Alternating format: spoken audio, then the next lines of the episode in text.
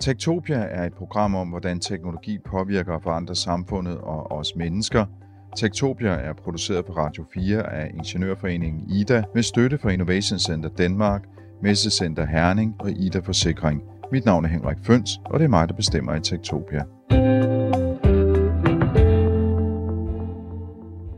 Kungliga Vetenskapsakademin har beslutat att utdela 2020 års Nobelpris i kemi gemensamt till Emmanuel Charpentier och Jennifer Doudna för utveckling av en metod för genomeditering. The Royal Swedish Academy of Sciences has today decided to award the 2020 Nobel Prize in Chemistry jointly to Emmanuel Charpentier and Jennifer Doudna for the development of a method for genome editing. For nylig der blev årets modtager af Nobelprisen offentliggjort, og i år der skal man især bide mærke i Nobelprisen i kemi. Den gik nemlig til to kvindelige forskere på udviklingen af en afgørende metode til at klippe og klistre i gener. De to vinder det er Emmanuel Charpentier, der er direktør ved Max Planck Instituttet for Infektionsbiologi i Berlin, og Jennifer Dudner, som er professor på Institut for Kemi og Institut for Molekylær og Cellebiologi ved University of California i Berkeley lige uden for San Francisco. De to prismodtagere de er henholdsvis den 6. og den 7. kvinde, som modtager Nobelprisen i kemi, så dem har der ikke været mange af. En anden usædvanlig ting er også deres opdagelser og deres forskning, den er nemlig fundet sted inden for de seneste 10 år. Det skal vi fejre i den her udgave af Tektopia, seje kvindelige forskere og en teknologi, der lover både nye kraftterapier, genmodificering af afgrøder og en kur mod arvelige sygdomme. Vi skal møde et par kvindelige danske CRISPR-forskere, men først så skal vi hilse på en mand. Han hedder Rasmus O. Bak, og han er lektor i biomedicin ved Aarhus Universitet, hvor han blandt andet kigger på at bruge CRISPR-værktøjet til at kurere genetisk arvelige sygdomme i mennesker. Lad os lige høre, hvad han siger om årets prismodtagere. Jamen, det betyder mere fokus på en, en teknologi, som er i rivende udvikling, og jeg synes egentlig, det er et meget godt tidspunkt at give den på, fordi det, øh, altså, vi står ligesom ved, øh, ved en rampe nu, og den her teknologi er på vej til at flyve, flyve ud. Øhm, og kan anvendes til så utrolig mange ting, så, så det er noget, der kommer til at have en stor påvirkning på vores samfund på en eller anden måde. Så jeg synes, det er et godt tidspunkt, at der kommer et fokus på den, hvor vi kan få, få snakket om, hvad teknologien kan både på godt og på ondt. Hvis du skulle forklare, hvordan det her virker, hvad CRISPR egentlig er øh, for en person, som måske aldrig har hørt om det før, der kun har en meget vag fornemmelse af, hvad det her det egentlig går ud på. Hvad vil du så gøre? Lad os sige sådan en elevator-pitch, en turbo-elevator på to minutter, på, så forklare ja. CRISPR.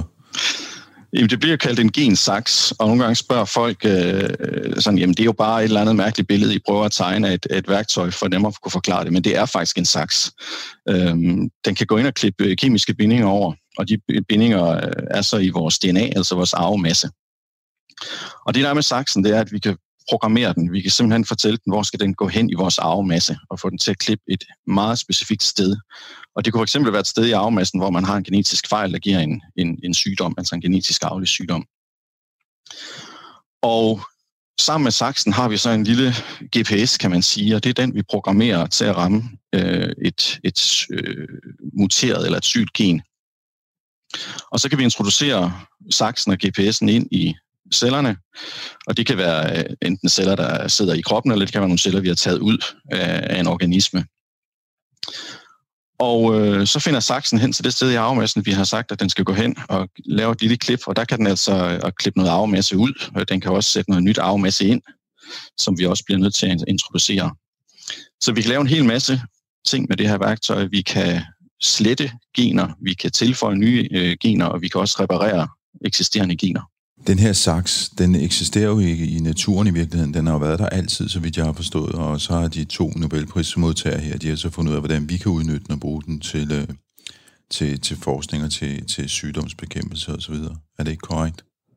Jo, det er korrekt. Den, øh, der har været en, en række af opdagelser inden for det her felt, øhm, og de har været med til en del af dem, og man kan sige, at den opdagelse, de, de gjorde der øh, omkring år 2010 til 2012, var så den, der gjorde, at vi vi, øh, vi kunne se det fulde billede af potentialet i det her værktøj, og rent faktisk begynde at benytte den som et værktøj, og vi kan udnytte dens, dens egenskaber til at lave det her genredigering, altså gå ind og manipulere med vores arvemasse. Nu siger du manipulere med arvemasse. Er der ikke nogen faldgrupper her, nogen øh, risiko? Noget risiko, hvor det kan gå? Jo, det er der absolut, og derfor synes jeg også, det er et godt tidspunkt, at der kommer fokus på det her, fordi der, der er en masse, masse gode ting, vi kan bruge det her, det her værktøj til, men vi, vi kan også øh, udnytte det på øh, hvad skal man sige, noget, lidt mere kyniske øh, måder. Der har været øh, et, et gralt eksempel allerede i slutningen af 2018, hvor en kinesisk forsker øh, stod, bag, stod bag fødslen af et øh, tvillingepar, der var blevet genredigeret med, med den her gensaks. Og det gav et ramaskrig inden for forskerverdenen, og jeg vil sige sådan generelt også, fordi at øh, det, det åbner den Pandoras æske, hvor vi har mulighed for at manipulere permanent med arvemassen. Så de ændringer, der blev lavet i det her tvillingepar, var, var permanente ændringer. Det vil sige, at når de engang går ud og får børn, jamen, så bliver ændringerne nedarvet. Øhm, og så har man ligesom gået ind og lavet en, en, en, øh, en konstant ændring i, i menneskeheden på en eller anden måde. Og det kan så både udnyttes selvfølgelig til noget godt, som øh, som øh, den kinesiske forsker hævdede, han gjorde, hvor han vil gøre de her to øh, tvillinger resistente mod HIV-infektion. Men der er mange, der spekulerer i, at man også kan bruge det til, til at ændre nogle basale øh, karakteristika og egenskaber ved, øh, ved mennesker. Den anden type, man så bruger, det er, når man gør det på celler, som du nævnte før, som er celler, man tager ud af kroppen og så putter ind igen. Det bliver så ikke nedarvet, om man så må sige. Nej, det kommer lidt an på, hvilke slags celler man, øh, man prøver at ramme. I det her tilfælde, der er introduceret den kinesiske forsker gensaksen i øh, et befrugtet æg. Og dermed vil alle de ændringer, der bliver lavet, øh, være til stede i, i hele organismen, så i det her tilfælde menneskets øh, krop. Øh, når vi laver det, øh, for eksempel i mit eget laboratorium, så arbejder vi med blodceller, og der kan vi simpelthen tage blodcellerne ud øh, af kroppen og lave en genetisk manipulation eller en reparation af et gen, og så kan vi sætte de her blodceller tilbage i kroppen. Når du siger, at jeg arbejder med blodceller, hvad, hvad, hvad, hvad kigger I på? Er det cancer, eller hvad jamen, er det? Vi kigger, en af de ting, vi kigger på, er... Øh, jamen, vi kigger faktisk også på cancer, men en, en anden ting, vi kigger på, er, er børn, der er født øh, med defekter i deres immunforsvar. Og de har altså øh, typisk en enkelt fejl i arvemassen, øh, som gør, at de øh, overhovedet ikke kan bekæmpe infektioner, virus og bakterier for eksempel. Øh, og i nogle tilfælde er det dødeligt uden nogen behandling. Og der øh, forsker vi altså i at kunne tage deres øh, blodceller, deres stamceller fra blodet, dem som hele tiden ligger inde i vores knoglemarv og genererer immunceller. Dem kan vi tage ud, og så kan vi lave øh, en, en meget simpel reparation af det gen, der er en fejl i. Og så kan vi tilføre de celler tilbage i kroppen, og så vil de celler ligge inde i knoglemarven i resten af patientens liv og, og producere immunceller, der er velfungerende. Men deres eventuelle børn vil ikke arve den her funktion? Nej, det vil det ikke, og det er fordi, vi ikke har lavet en manipulation af deres kønsceller. I det her tilfælde er det, vi kalder somatiske celler, som er hvad skal man sige, ganske almindelige celler, der ikke er med øh, i reproduktionen. Øh, du arbejder også med kræft og altså cancer og, og CRISPR. Hvad er det, I laver der? Jamen, det er også en interessant vinkel på CRISPR-værktøjet, så her går vi ikke ind og, og, og reparerer gener eller, eller reparerer nogle af de mutationer, der, der rent faktisk giver anledning til kræft. Men her bruger vi den funktion, hvor øh, CRISPR-værktøjet kan bruges til at sætte nye gener ind i celler. Og her vil vi så forsøge at optimere immuncellers egenskaber. Så vi vil give de her immunceller, som normalt har svært ved at angribe og genkende og angribe kræft, så vil vi give dem øh, den egenskab, så vi giver simpelthen et molekyle på overfladen af nogle, øh, nogle dræberceller, som øh, gør dem i stand til meget specifikt at gå hen og genkende en kræftcelle og dræbe den med det samme. Og igen gør vi brug af, af CRISPR-systemets øh, meget, meget høje nøjagtighed, øh, så vi kan sætte, vi kan sætte et, et helt nyt gen ind, et meget eksakt sted i arvemassen øh, i de her dræberceller. Og det er så somatiske celler, som I sender ind i patienten igen? Ja, det vil igen være sammentræk med, at man tager cellerne ud af patienten og, og laver den her modifikation, og så indgiver dem i patienten igen. På det, på det seneste har vi jo set en variant af CRISPR-teknologien, der er blevet brugt i forbindelse med øh, covid-19. Hvad, hvad er det, man bruger CRISPR-teknologien til her? Jamen, der, der bruger man faktisk ikke øh, den saksefunktion af det protein. Øhm, så her kan man omprogrammere en, en, en anden slags protein til at gå ind og detektere arvemasse, og i det her tilfælde, så er det altså coronavirusens arvemasse, man går ind og, og detekterer. Øhm, så her er det ikke så betydningsfuldt, at man har en saks, der går ind og klipper, men det er mere den specificitet, man kan give øh, proteinet. Så når vi øh, laver den her GPS, så kan man altså kode GPS'en til at, at ramme og detektere øh, coronavirusens arvemasse. Og så har man lavet et lille smart trick, hvor at man har øh, fået proteinet til at lave en, en reaktion, der, der giver noget simpelt lyssignal, så snart den øh, har detekteret dens mål, altså i det her tilfælde coronavirusen. Og hele det system kan man lægge ned i sådan en, en teststiks, ligesom sådan en lille urintest eller en graviditetstest. Og det betyder, at man kan øh, på sigt i hvert fald øh, nøjes med at øh, putte en lille spytklat ned på øh, den her stiks, og så kan man øh, inden for meget, meget kort tid, måske øh, kvarter til 30 minutter, øh, kunne lave en øh, coronatest. Her hørte vi altså Rasmus O. Bak, der er lektor i biomedicin på Aarhus Universitet. Du lytter til Tektopia med Henrik Føns. Og nu skal vi så hilse på et par kvindelige forskere, som arbejder med CRISPR, et par danske forskere. Jeg er lige nu på vej hen til KU på Frederiksberg Campus, og har skal jeg møde lektor Louise von Gerstorff Jørgensen og hendes zebrafisk. Vi står her i kælderen på øh, KU, den gamle den på højskole i virkeligheden. Det hedder den jo ikke mere, men øh, det der er her i det her kælderlokale, det er en masse fisk, en masse små øh, akvarier, kan vi godt kalde dem, med zebrafisk, men de ser meget forskellige ud, de her zebrafisk. Øh, hvad er det, der foregår her? Jamen, øh, vi har forskellige øh, stammer af zebrafisk. Vi har almindelige vildtyper, som alle kender fra akvariebutikkerne. Og så har vi nogle, der er fuldstændig gennemsigtige. Og øh, vi har nogle transgene linjer, hvor der er immunceller, der er fluorescerende. Og så har vi øh, nogen, vi selv har lavet med CRISPR, øh, knockout-metoden, som, øh, som så er albinoer og svømmer rundt og har røde øjne. Så allerede her, der sagde du en masse ting, som måske er, kan være en lille smule svært at forstå. Hvad er det, I gør med de her fisk? Vi har slået et gen ud for øh, tyrosinase, som er et enzym, der går ind og splitter tyrosin til melanin og et andet stof. Og når der ikke længere bliver dannet melanin, så bliver fisken til en albino. Og øh, grunden til, at vi har gjort det, det er, at vi gerne vil undersøge, om pigment har noget at skulle have sagt for sammensætningen af øh, bakterier på overfladen af fisken. Så vi kommer til at sammenligne vildtype zebrafisk og de her albinoer og se på, hvad for en øh, mikrobiel sammensætning de har på huden, og dermed afklare, om lige præcis det her gen har noget at skulle have sagt i forhold til kompositionen af bakterier. Og den måde, I gør det på, det er, at I går ind og manipulerer med deres øh, æg?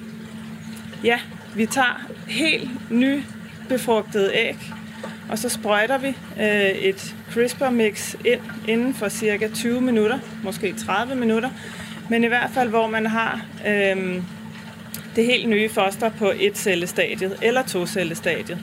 Der kan vi stadig sprøjte vores CRISPR-reagenser ind, og så går de ind og virker i løbet af nogle timer, og så går de altså meget målrettet ind og klipper lige præcis i det gen, vi ligesom har bedt dem om at klippe i. Og når du siger jeres øh, CRISPR-reagenser, altså det, I sprøjter ind i ægget, hvad er det egentlig? Det er Cas-proteiner, og det er noget, der hedder guide-RNA, øh, som vi har designet, så det går ind og, og ligesom targeter præcis det gen, som vi er interesseret i. Og i det her tilfælde gen, som øh, slår, hvad skal man sige, farveproduktionen på fisken ud? Ja, det er tyrosinase, som øh, er et enzym, der går ind og kløver tyrosin til melanin og et andet stof. Og når melanin ikke længere bliver dannet, så får vi altså albinoer. Det her CRISPR-protein, som du sprøjter ind i ægget, det har du selv designet, eller hvordan? Nej, det er noget, man kan købe kommercielt. Så øh, det eneste, man egentlig selv skal øh, designe, det er en sekvens, som hedder en, en CRISPR-sekvens, øhm, som man så bestiller hos firmaet, og så kan man bestille resten også. Altså buffre og kastproteiner, hvad man nu ellers skal bruge. Man skal bare selv designe en sekvens, så proteinet går ind og rammer præcis det gen, man gerne vil have. Så det er faktisk en helt værktøjskasse, du bestiller? Ja, det er det. Men det er også meget normalt i molekylær biologi, at man egentlig bare designer en meget lille del af det, og så følger resten med. Men øh, hvor, hvorfor er det interessant at øh, gøre zebrafisk til albinoer? Hvorfor, hvorfor gør du egentlig det? Det er fordi, at vi er med i et øh, projekt sammen med Globe, et nyt institut på KU, hvor vi skal undersøge, øh, om vi som individer har en genetisk disposition for den bakteriesammensætning, vi enten har i maven eller på andre overflader. Så vi skal ind og finde relevante gener, så slår vi dem i stykker med CRISPR, og så går vi ind og undersøger, om sammensætningen af bakterier i mave eller på overflade har ændret sig. Så, så det, du virkelig skal undersøge, det er, om vores genetik, hvad skal man sige, afgør, hvilken type tarmflora vi har? Lige præcis. Man har jo fundet ud af, at tarmfloren har enormt meget skulle have sagt i forhold til sygdomme og fedme og andre ting. Og nu vil vi gå ind og undersøge, om man simpelthen kan være genetisk disponeret for en bestemt sammensætning. Men, øh, men hvorfor skal du bruge zebrafisk til det? Zebrafisken er en helt fantastisk model til at undersøge mange ting i vivldyr. Øhm, både fordi man kan tilpasse dem forskellige temperaturer, op til 37 grader, som for mennesker for eksempel, eller øhm, de har en øh, hurtig livscyklus. Den øh, varer cirka 3 måneder fra befrugtning til, øh, til de kan reproducere igen. Og på den måde kan man altså lave øh, sine forsøg. Man kan gentage dem mange gange. Øh, man har udviklingen i en petriskål, det vil sige, det nybefrugtede æg kommer over en petriskål. Man kan følge alt, og man kan genetisk manipulere dem meget let. Altså hvis man sammenligner zebrafisk med mus for eksempel, så har de jo udvikling af froster indvendigt. Øhm, hvor i zebrafisk, der øh, som sagt er det en petriskål. Så man kan følge det hele, man kan sprøjte det, man vil ind i æggene og, øh, og manipulere dem på den måde, på en meget, en meget simpel måde. Vi får fiskene her i systemet til at avle. Øhm, det, det gør man ved at sætte sådan en lille boks med et net på ned i deres tanke. Så bliver de simpelthen simuleret til at avle. Og lige så snart de har lagt æggene, så tager vi boksen ud og tømmer boksen for æg og lægger æggene over i en petriskål. Og så har vi helt fra et cellestadie, kan vi følge udviklingen, og efter to dage har vi altså en helt lille fisk, som øh, klækker ud af ægget, og, øh, og stort set kan det hele. I petriskålen? I petriskålen. Og hvad er det så, du kan se på dem, hvis du skal kigge på det med tarmsystemet? Jamen, hvis vi for eksempel bruger albinoerne, så kan vi allerede inden for to dage se, om fisken er en albino eller ej. Om den, har, om den ligner en vildtype, lille zebrafiskelarve, eller om den er fuldstændig øh, uden pigment. Der kan man meget hurtigt visuelt få konfirmeret, om ens CRISPR er lykkedes eller ej. Når vi så skal slå gener ud, som ikke har den her form for fenotypiske øh, outcome, altså hvor man direkte kan se det med sine egne øjne, der må vi gå ind og kigge på den genetiske baggrund øh, bagefter. Så man går ind og laver genanalyser for at se, om genet er intakt og velfungerende, eller om det er slået i stykker, som jo ofte vil være vores formål. Så det, det, det handler om, det er grund til at lave om til albino, og det er simpelthen en test for at se, om det virker. Og så senere hen, når I skal i gang med det rigtige forsøg, eller jeg måske allerede i gang med det, så bliver jeg nødt til at lave en øh, hvad skal man sige, DNA-analyse af fisken. Altså vi gør, vi laver DNA-analyser af albinoerne også for at få teknikken rigtig godt op øh, under huden. Øhm, men vi bruger også albinoerne til forsøg, fordi øh, fiskens hud er levende. Vores øh, hud, menneskehud, er død, men fiskens hud er levende og har rigtig mange funktioner, og den er fuldstændig fyldt med, med bakterier. Så vi går faktisk ind og ser, om pigment har en afgørende betydning for bakteriesammensætningen på, øh, på huden af fisk. Nu, nu nævner du, at det handler om uh, mikrobiome, altså vores uh, tarmsystem som mennesker. Hvor langt er I med forsøget med zebrafæstene i forhold til det? Jamen, der har vi øh, nu med succes været inde og slå et gen ud for noget, der hedder IRF8. Og det er en faktor, der er afgørende for, om fisken udvikler en bestemt type immuncelle, der hedder makrofager. Og øh, vi er nået så langt med, med teknikken, at vi kan se, at vi har fisk nu, hvor øh, der er et væsentligt lavere antal makrofager. Så øh, er der stadig et stykke vej til, at man kan lave et rigtigt forsøg, fordi øh, de her fisk, hvor vi øh, har fået CRISPR til at virke rigtig godt, de skal vokse op til tre måneder, og så skal man faktisk krydse dem tilbage på en vildtype fisk. Og det gør man hvis nu at CRISPR'en har ramt forkerte steder i genomet, så krydser man simpelthen CRISPR-fisken tilbage på, øh, sammen med en vildtype, og så får man noget afkom, hvor nogle af dem vil have CRISPR-mutationen, og nogle af dem vil være øh, vildtyper. Øh, og det kalder man en F1-generation. Så krydser man F1-generationen med sig selv. Så vil man få en fjerdedel, som er CRISPR-fisk, og 50%, som er en blanding, og 25%, som er vildtyper.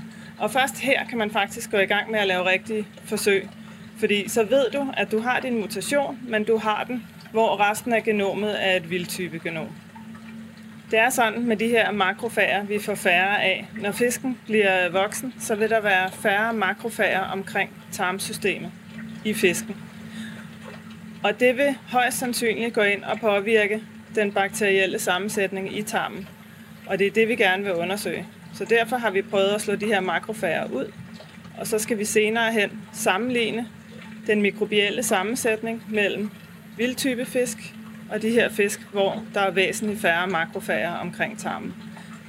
Og det kan så give en indikation af, om det her gen har en påvirkning på, den, på øh, bakteriefloraen i maven.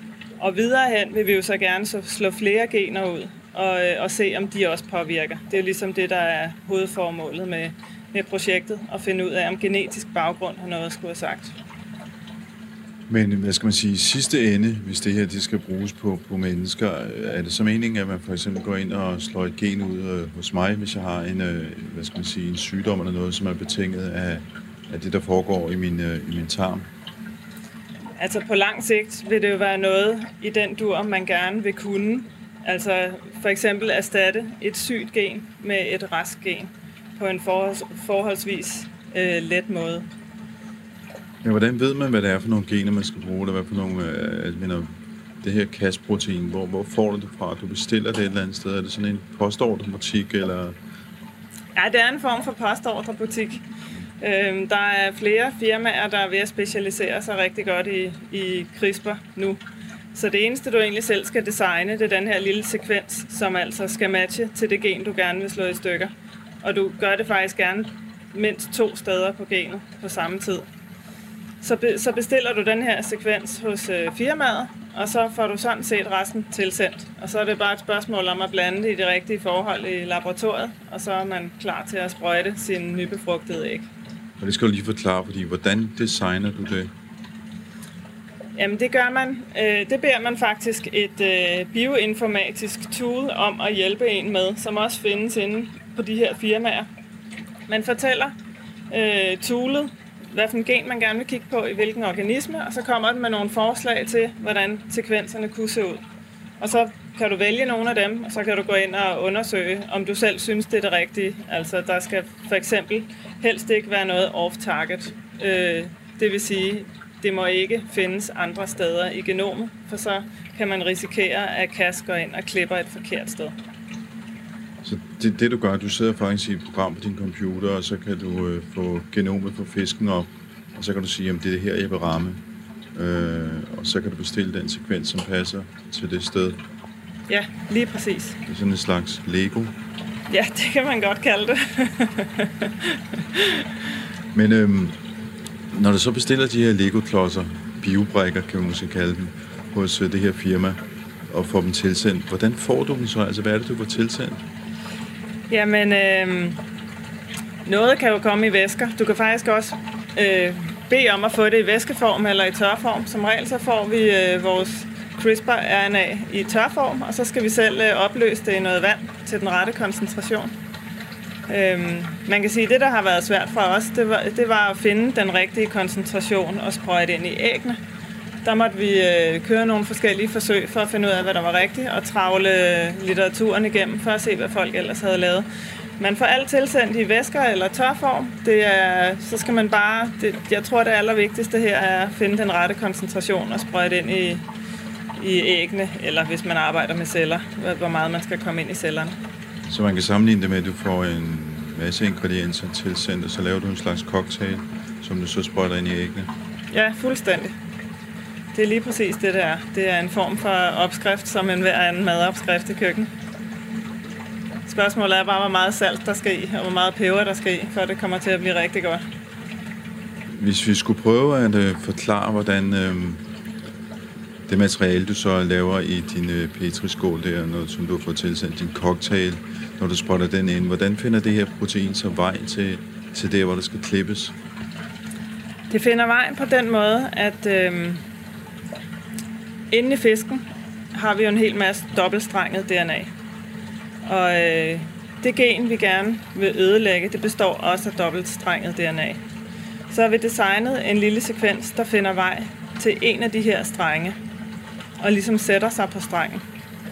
Og når den har sat sig, så kalder den på, eh, kalder den, kan man kalde det, kalder på Cas-proteinet, som er det protein, der går ind og klipper det dobbeltstrengede DNA i det gen, som vi gerne vil ødelægge. Så, så i virkeligheden så har du nogle spejdere, som, øh, som suger ud og finder ud af, hvor er det, vi skal, hvor er det, vi skal slå til hen, og så kalder de, hvad skal man sige, på den store, den store bulldozer, som så kommer og, og ødelægger genet.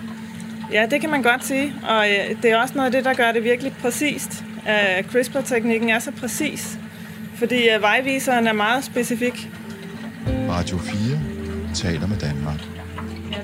Vi, vi, vi, vi står foran en, øh, en masse små, øh, små plastikbeholdere. Det er måske lidt meget kaldt dem for akvarier, hvor der er en masse forskellige zebrafisk. De ser lidt forskellige ud. Jeg kan se, at der er nogle af dem, der har et rødt øje og et sort øje. Og hvad, hvad, hvad er det med dem? Kan du, kan du fortælle lidt om fiskene her? Jamen, øh, dem, der har et rødt øje og et sort øje, det er, det er dem, vi har forsøgt at gøre til albinoer, hvor det ikke er lykkedes 100 procent. Så det er kun noget af fisken, der er albino, og resten af fisken er, har en vildtype fenotype. Så den kan man med rette kalde mutanter? Ja, ikke, ja, jo, det kan man. Man kan i hvert fald kalde dem mosaikker. Det er det, vi, vi plejer at kalde dem, når det ikke er lykkedes 100%. Når det lykkedes 100%, så kalder vi dem mutanter. har, har du nogen, hvor det lykkedes 100%? Øhm,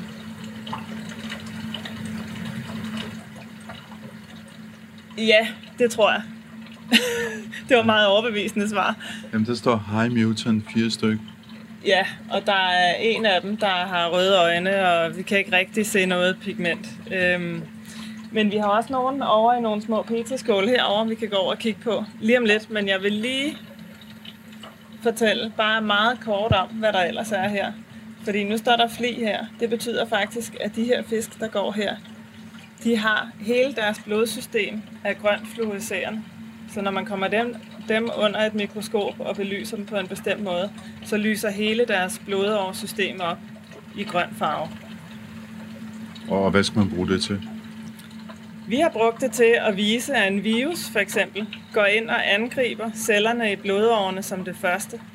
Den her virus, den fluorescerede så rødt, så vi kunne gå ind og se, når øh, blodårfarven skiftede fra grøn til orange, til gul, til rød, og det er vist omvendt gul, orange, rød, så kan vi se, at virusen simpelthen går ind og overtager cellerne.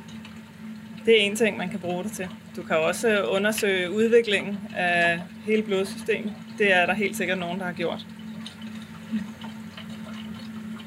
Så kan jeg tilføje, at, øh, at i denne her tank, der har vi nogle små fisk, hvor to meget vigtige immuncelletyper er fluorescerende i hver deres farve. Så vi har makrofager, der lyser rødt under fluorescenslys, og neutrofiler, der lyser grønt. Så hvis man for eksempel udsætter de her fisk for en bakterie, så kan man gå ind og kigge under mikroskop og se, hvordan de her to celletyper angriber bakterien. For eksempel. Det er noget af det, man kan bruge det til. Skulle vi kigge lidt på dem, du har, øh, de fisk, du har i petriskålen? Det kan være, at de er svære at se med det blotte øje. De skal under mikroskop. Ja, det er, de er nemlig klækket kun for et par dage siden. Oh. Så nogle af dem her vil være albinoer, og nogle af dem vil være vildtyper, eller have vildtype lukket. Så de ligesom har pigment. Nu skal vi se. se. Jeg kan jo se med det blotte øje, så er der jo ikke meget, meget at se. Nej, de er også meget, meget små. Det er jo nærmest sådan nogle små kommaer. Øhm, Men hvis I lige vil kigge, så kan I starte med at se på en af dem, der øh, godt kunne gå hen og blive til en 100% albino. Okay, jeg kigger nu ned i mikroskopet, og... Åh oh ja, det kan jeg da godt se. Der er nogle meget små fisk der. Og de er... De ser gennemsigtige ud. Ja, de er helt gennemsigtige i starten. Øhm, dem, der får pigment, er jo så ikke 100% gennemsigtige, men man kan faktisk stadig øh, ved siden af pigmenten sagtens kigge ind i fisken. Det er også noget af det, man bruger til forskning. Det er øh, de små larver her. Man indstøber dem i en gel, hvor de kan overleve i op til 24 timer. Og så smider man hele fisken under et konfokalmikroskop. Og så er det, at man kan gå ind og se, hvordan de her forskellige celletyper for eksempel bevæger sig og angriber bakterien. Man kan simpelthen få det real time. Man kan optage det på video. Det har vi også gjort, øh, hvordan, hvordan celler bevæger sig i forhold til, til farlige organismer for eksempel. Og sådan en, sådan en zebrafisk, den ligner for eksempel også mennesker nok til, at det kan man også bruge i forhold til, til os. Ja, helt sikkert. Immunsystemet er stort set bygget op på samme måde som hos mennesker. Ja, nu ved jeg, at der bor en masse zebrafisk i kælderen på et hus, som jeg ganske ofte cykler forbi, når jeg skal ud og købe ind her på Frederiksberg. Det var lektor Louise von Gerstrup Jørgensen fra Sund KU på Frederiksberg Campus, der fortalte om sine forunderlige zebrafisk. Du lytter til Tektopia med Henrik Føns. Og så skal vi en tur tilbage i studiet, hvor jeg ringer op til Aalborg. Det skal nemlig handle om brugen af CRISPR i cancerforskning, et af de felter, som især har fået fokus efter opdagelsen af gensaksen. Jeg hedder Karen Dybkær, Jeg er uddannet molekylærbiolog og arbejder nu som øh, professor i eksperimentel hematologi ved Aalborg Universitet og har mit øh, daglige arbejde på øh, Aalborg Universitetshospital på den hematologiske forskningsafdeling. Øh, vi har i mange år interesseret os for øh, resistens i de hematologiske cancer, og det vil jo sige øh, leukemier, øh, lymfeknudekræft og knoglemavskræft. Øh, der har vi forskellige redskaber, som vi ligesom bruger, når vi skal både detektere det, men også øh, i høj grad se, om vi kan prædiktere, hvem der er eller hvem der kommer til at udvikle resistens over for øh, behandling, og også når vi prøver at finde ud af, hvad det er, der helt præcis ser, øh, når man bliver resistent over for behandling. Jeg skal lige høre eksperimentel hematologi. Hvor består det eksperimentelle?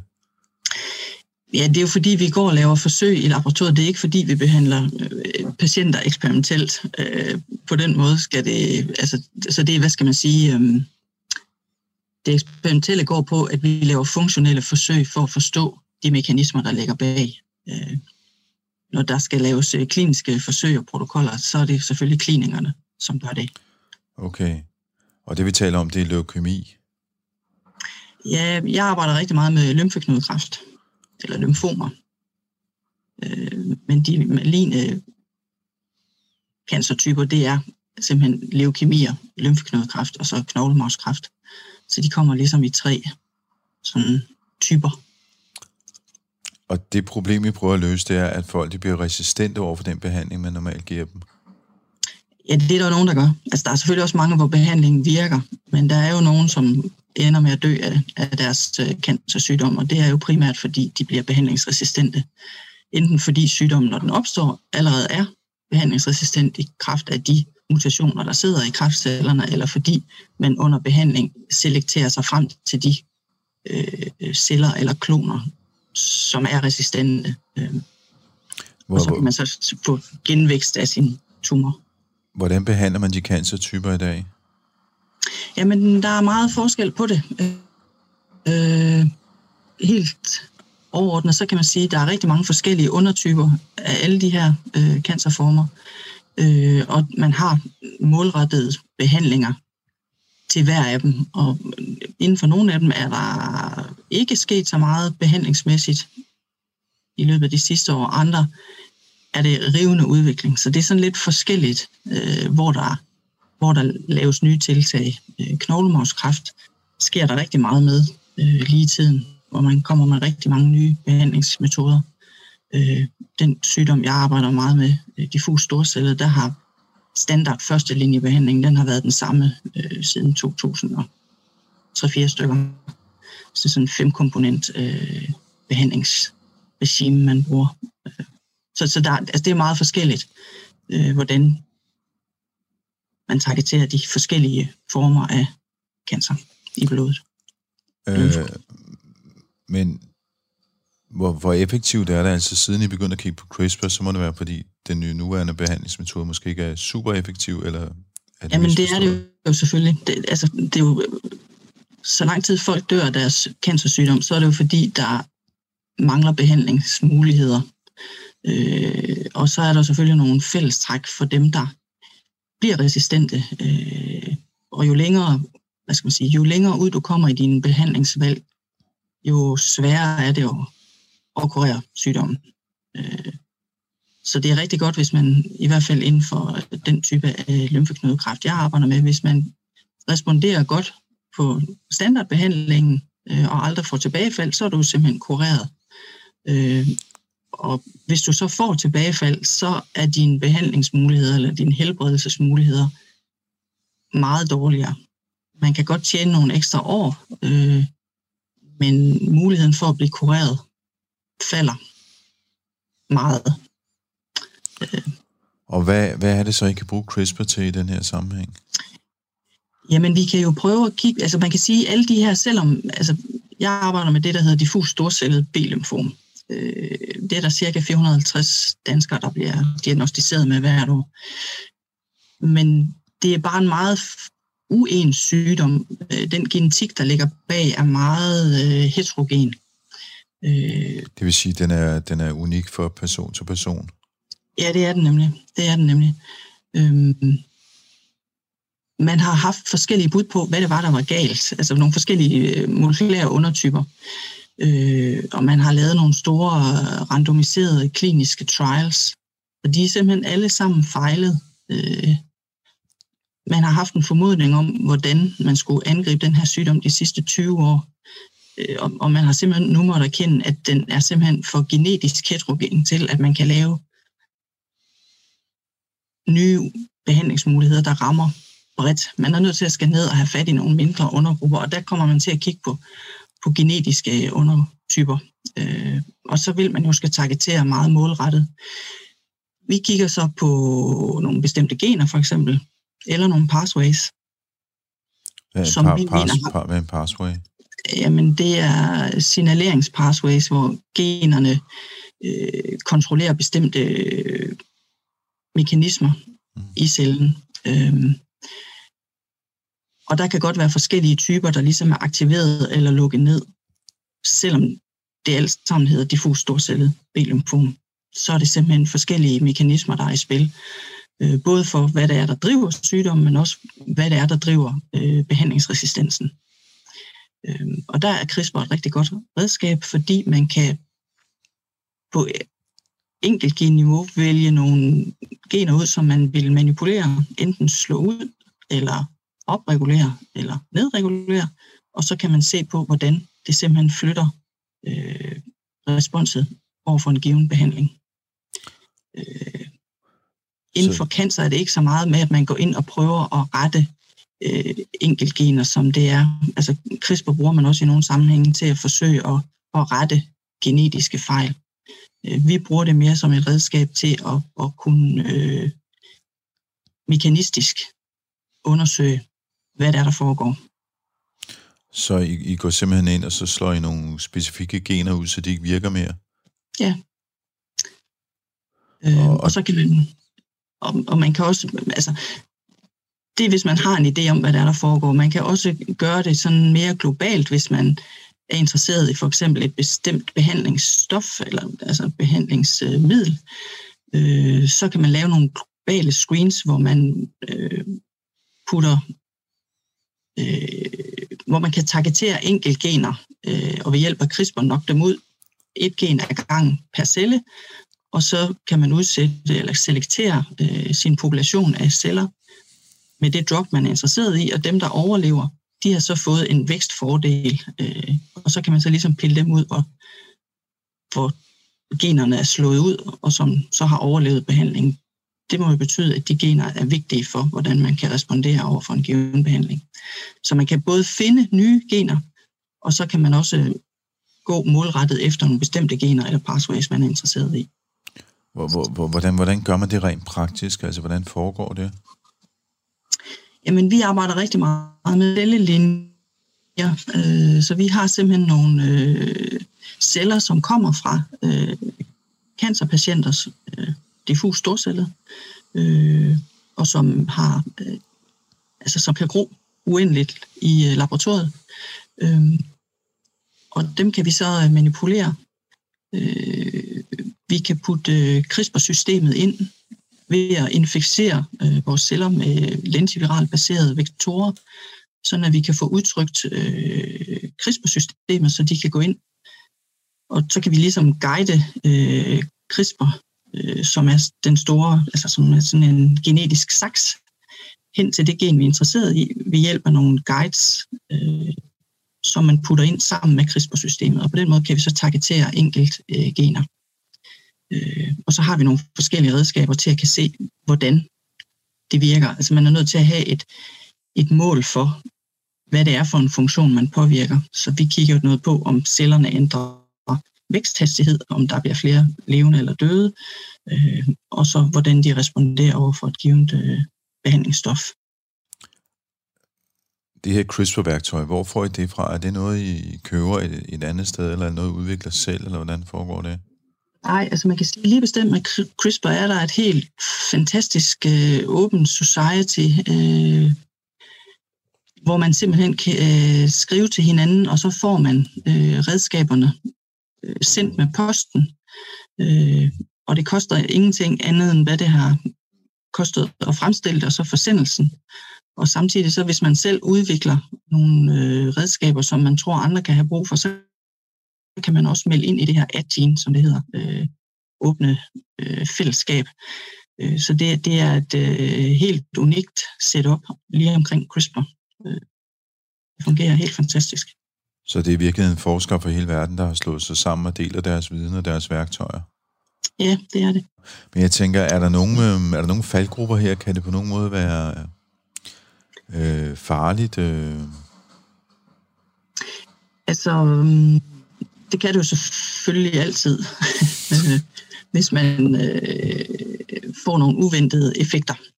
Så lang tid man ligesom tager kroppen og manipulerer dem der og sætter den tilbage, så har man jo rimelig styr på det. Så kan man sige, så kan det være, at man taber effekten over tid, og det kan også være, at man får et, et lidt uventet øh, respons fra immunsystemet, hvis det nu reagerer mere voldsomt, eller reagerer på en anden måde, end man havde regnet med. Øh, man har ikke brugt så meget, at man ligesom har introduceret øh, CRISPR in vivo øh, i kroppen. Både fordi der er noget med, hvordan man skal få det ind, og hvordan skal man få den til at targetere de celler, man, man er interesseret i.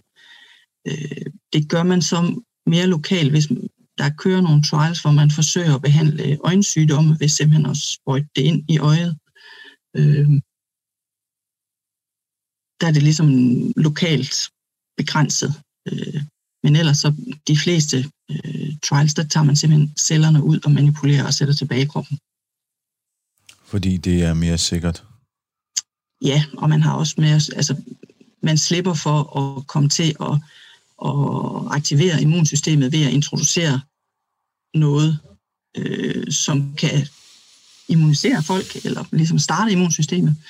Øh, og så kan man have kontrol over, hvor meget man fører tilbage til kroppen igen. Den forskning, du laver, hvornår, øh, hvornår kommer den ud af laboratoriet og ud i, hvad skal man sige, den, den virkelige verden? Ja, men man kan sige, vi, vi, vi sigter ikke på at få det introduceret øh, humant. Vi bruger det til at finde ud af nogle mekanismer. Øh, og der kan man sige, at hvis vi nu kan finde ud af, hvordan øh, bestemte gener er involveret i at give resistent over for et bestemt øh, drug, for eksempel, så kan vi være med til at understøtte, at man kan lave kliniske trials, hvor folk med en bestemt genetisk modifikation skal have tilbud om lige bestemt den her behandlingstype. Så det er basal videnskab, der skal understøtte mekanismeforståelse. Vi sigter ikke på at behandle øh, cancerpatienter med CRISPR i min gruppe. Og her hørte vi professor Karen Dybkær fra Aalborg Universitetshospital. Hun er også øh, professor på både Klinisk Institut og det Sundhedsvidenskabelige Fakultet for Klinisk Kirurgi og Kræftbehandling i Aalborg. Du lytter til Radio 4. Sådan en teknologi som CRISPR, der har så stort et potentiale, har naturligvis også sine bagsider. Allerede for fem år siden gjorde den dengang kommende Nobelprismodtager Jennifer Doudna opmærksom på dem i en TED-talk. The opportunity to do this kind of genome editing also raises various ethical issues that we have to consider because this technology can be employed not only in adult cells, but also in the embryos of organisms, including our own uh, species. And so, together with my colleagues, I've called for a global conversation about the technology that I co invented so that we can consider all of the ethical and societal implications of a technology like this. Herhjemme har professor og leder af Center for Anvendt Etik og Videnskabsfilosofi ved Aalborg Universitet her i København, Thomas Plov, kigget på de etiske konsekvenser af CRISPR. Der er ingen tvivl om, at der til CRISPR knytter sig store positive potentialer. Vi kan bruge det til at komme alvorlige sygdomme til livs. Vi kan potentielt udrydde malaria, myg og lignende problemer ved brugen af såkaldte gene drives. Vi kan øge vores landbrugsproduktion osv. Så der knytter sig enormt store potentialer til brugen øh, af CRISPR. Der knytter sig også nogle problemer, og hvis man ser på brugen af CRISPR på menneskelige celler, så kan man gøre det på to måder. Man kan bruge det på helt almindelige kropsceller, så nogen som vores krop består af, når man kigger på du og jeg. Øh, men man kan også bruge det på embryonale celler, altså menneskefoster. Til både brugen øh, på somatiske celler og embryonale celler knytter sig det problem, øh, man kalder off-target effects. Altså når man begynder at klippe og klistre i genomet, så kan man komme til at sætte tingene øh, ikke helt præcist øh, på plads i genomet. Altså man tager et stykke ud, og man sætter et nyt stykke ind, og det kan være, når man sætter det nye stykke ind, at det ikke sidder helt præcist. Man får såkaldte sekundære ændringer i genomet. Det kan kode for sygdom, det kan give dig dispositioner for sygdom. Og problemet med den slags, det er, at det kan være svært at få et overblik over, øh, hvornår, altså hvad effekten af sådan nogle off-targets vil være. Fordi man, det kan være svært at forudsige, hvilke off-targets effekt man vil lave, og derfor kan det også være svært at sige noget om, jamen hvornår vil det så vise sig, den her, den her disposition, vi nu er kommet til at give dig ved et uheld, hvornår vil den vise sig, og hvordan vil den ytre sig? Og som sådan adskiller de her bivirkninger sig fra andre typer af bivirkninger. Når man laver et, et nyt medicinsk præparat, så tester man det i fase 1, 2 og 3 forsøg, øh, og så får man sådan et godt statistisk overblik over, hvad er det for nogle øh, bivirkninger, øh, medicinen kan have, og hvor mange vil få de her bivirkninger. Sådan kan man ikke på helt samme måde gøre det med de her off-target effects. Man kan godt studere, man kan sige noget om, hvor, hvor præcis øh, man kan ramme, men det kan være svært at sige noget om, at hvis man rammer øh, forkert, øh, hvad, hvilke bivirkninger vil det så at sige have? Hvornår vil du få en eller anden lidelse, og hvilken lidelse vil det være, og hvad er risikoen for det? Så derfor er det største problem med brugen af CRISPR, at til trods for, at man her har fået et meget mere præcist instrument, så er det stadigvæk en gang imellem lidt upræcist, og det kan være svært at sige noget om, hvilken risiko man løber. Og derfor kan det jo også være svært at sige noget om, hvornår er det så, vi skal anvende det hvor alvorligt skal din sygdom være, for at vi vil udsætte dig for en risiko, vi ikke helt præcis ved, hvor stor er. Problemet ved at anvende CRISPR på somatiske celler, det er, at man skal gå ind i hver enkelt celle, og så skal man lave noget genredigering inden en enkelt celle. Ikke? Og hvis du har et eller andet problem med din lever, så er der ret mange celler at gå i gang med at ændre noget i. Men der er det heldigvis vist sig, at, at, at i nogle tilfælde, så kan man nøjes med at øh, ændre en øh, delmængde af cellerne, en mindre del af dem, og så kan man faktisk kurere dig. Så der er på den måde stor potentiale, positiv potentiale. Den store gevinst er jo embryonale celler. Altså øh, potentielt øh, øh, brugen af, af genredigering, embryonale celler, fordi hver gang man, hvis man ændrer i menneskelivet i det aller tidligste faser, jamen så hver gang du får en celledeling, så følger ændringen med. Og det vil sige, at så når du engang er voksen, hvis du var kodet for et eller andet leverproblem, jamen så har vi løst dit leverproblem fra starten af, så er din lever sund og rask, øh, når du er fuldt udvokset. Men brugen af CRISPR på øh, embryonale celler rejser også nogle andre problemer, end bare det her med off-target effekt. Ikke? Fordi her begynder vi jo i virkeligheden at designe et menneskeliv. Og det er jo dernede, et stykke ned ad vejen, så øh, får vi de her problemer med det, man kalder racehygiejne. Ikke? Jamen, hvor, hvor langt skal vi gå? Og der er jo nogen, der mener, at her åbner vi Pandoras æske. Altså, når vi hvad hedder det, går i gang med at redigere embryo, embryoner, jamen, hvor skal vi så stoppe henne? Øh, og hvor vil vi øh, stoppe henne? Altså, der er jo der er mange, der siger, når man først går i gang med det, jamen, så, så er det jo en glidebane, vi har bevæget os ud på, og så kan vi forestille os, at det her bliver brugt til racehygiejne. Og selv hvis man ikke accepterer det scenarie og siger, jamen ej, vi kan styre det, vi kan kontrollere det, vi er jo øh, gode til den slags, vi lever i et gennemreguleret samfund, så er der andre problemer. Ikke? Nogle vil også sige, at her åbner man i virkeligheden for muligheden for designerbørn at vi begynder at designe vores børn, og at de vil gribe om sig på en sådan måde, at vi ikke kun fjerner alvorlige sygdomme, nej, vi begynder også at lave andre typer af redigeringer. Vi vil gerne have børn med bestemte hårfarver og øjenfarver og alt muligt andet. Vi vil gerne have børn, som måske bliver gode løbere, som får et stort potentiale for at blive maratonløbere eller roer eller andet. Øh, vi vil også gerne have intelligente børn, Øh, så vi begynder måske at ændre i nogle af de, den lange række af gener, som har en betydning for din intelligens. Ikke? Og så skaber man designerbørn, og hvad er effekten på dit børns liv af, at vi har designet dem til at leve et bestemt liv? Øh, hovedproblemet der, der er en lang række problemer, øh, som man kan finde i litteraturen, men hovedproblemet er lidt det her med det, man kalder åben fremtidsargumentet. Når man designer nogle børn til noget, så er der grund til at tro, at øh, de ikke får en åben fremtid. At deres liv bliver tilrettelagt omkring øh, det design, man så at sige, det liv, man har designet dem til at leve. Øh, så der, der begynder man, når man begynder at tage hul på det der redigering af embryonale celler, så melder der sig sådan nogle måske lidt større øh, perspektiver og problemer med racehygiejne designerbørn. Men hovedproblemet er det her med off-target effects, og hvornår er vi sikre nok på, at vi rammer præcist nok, øh, og vi dermed ikke udsætter folk for en alvorlig risiko. Men hvis vi lige vender tilbage til prisen, Nobels øh, pris i kemi, som jo er udgivet øh, som jo er uddelt, fordi det her jo er et positivt potentiale, går jeg ud fra. Ja, men ingen tvivl om det. Altså, det, er jo, det er jo en præstation, at man her får det en redigeringsværktøj, som er langt mere præcis, end det man tidligere har kunnet. Man har jo lavet genredigering i mange år, men her har man jo fået et instrument, der angiveligt er langt mere præcis, og det er jo det, de får det, den for. Øh, og det er jo en stor øh, præstation. Øh, så handler det jo om at finde øh, måder at bruge det her på, hvor vi udnytter det positive potentiale og undgår øh, de øh, problemer, der også kan være knyttet til brugen. Og, og, og, og det rejser jo også et spørgsmål om, hvordan skal man regulere? Altså når man er opmærksom på, at der er et stort potentiale, og vi er opmærksom på, at der også er nogle problemer, så er spørgsmålet lidt, hvordan skal vi regulere brugen af det? Øh, og, og hvad kan man sige? Man får jo lynhurtigt, vi kan så, i Danmark jo hurtigt øh, blive enige om, at der er de her potentialer og de her problemer, og derfor kan vi forsøge at lave en regulering. Men gør vi det bare i Danmark, så fører det jo bare til det, der hedder behandlingsturisme, ikke?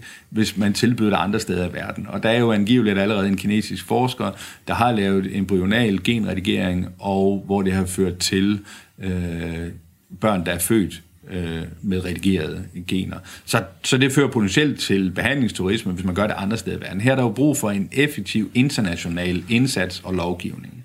Og det kræver, at vi, vi er enige om, at der er de her problemer knyttet til det. Og det i sig selv kan jo godt være lidt en opgave at opnå konsensus om det. Ja, det var alt om gensaksen for denne gang. Tektopia er i luften hver søndag kl. 13.05 på Radio 4. Vores podcast den udkommer på radio4.dk og så kan du altid skrive til mig på henriksnablag.tektopia.dk, hvis du har ros, ris eller gode forslag til emner, vi skal tage op i udsendelsen. På genhør i næste uge. Tektopia er et program om, hvordan teknologi påvirker og forandrer samfundet og os mennesker. Tektopia er produceret på Radio 4 af Ingeniørforeningen IDA med støtte fra Innovation Center Danmark, Messecenter Herning og IDA Forsikring – mit navn er Henrik Føns, og det er mig, der bestemmer i Tektopia.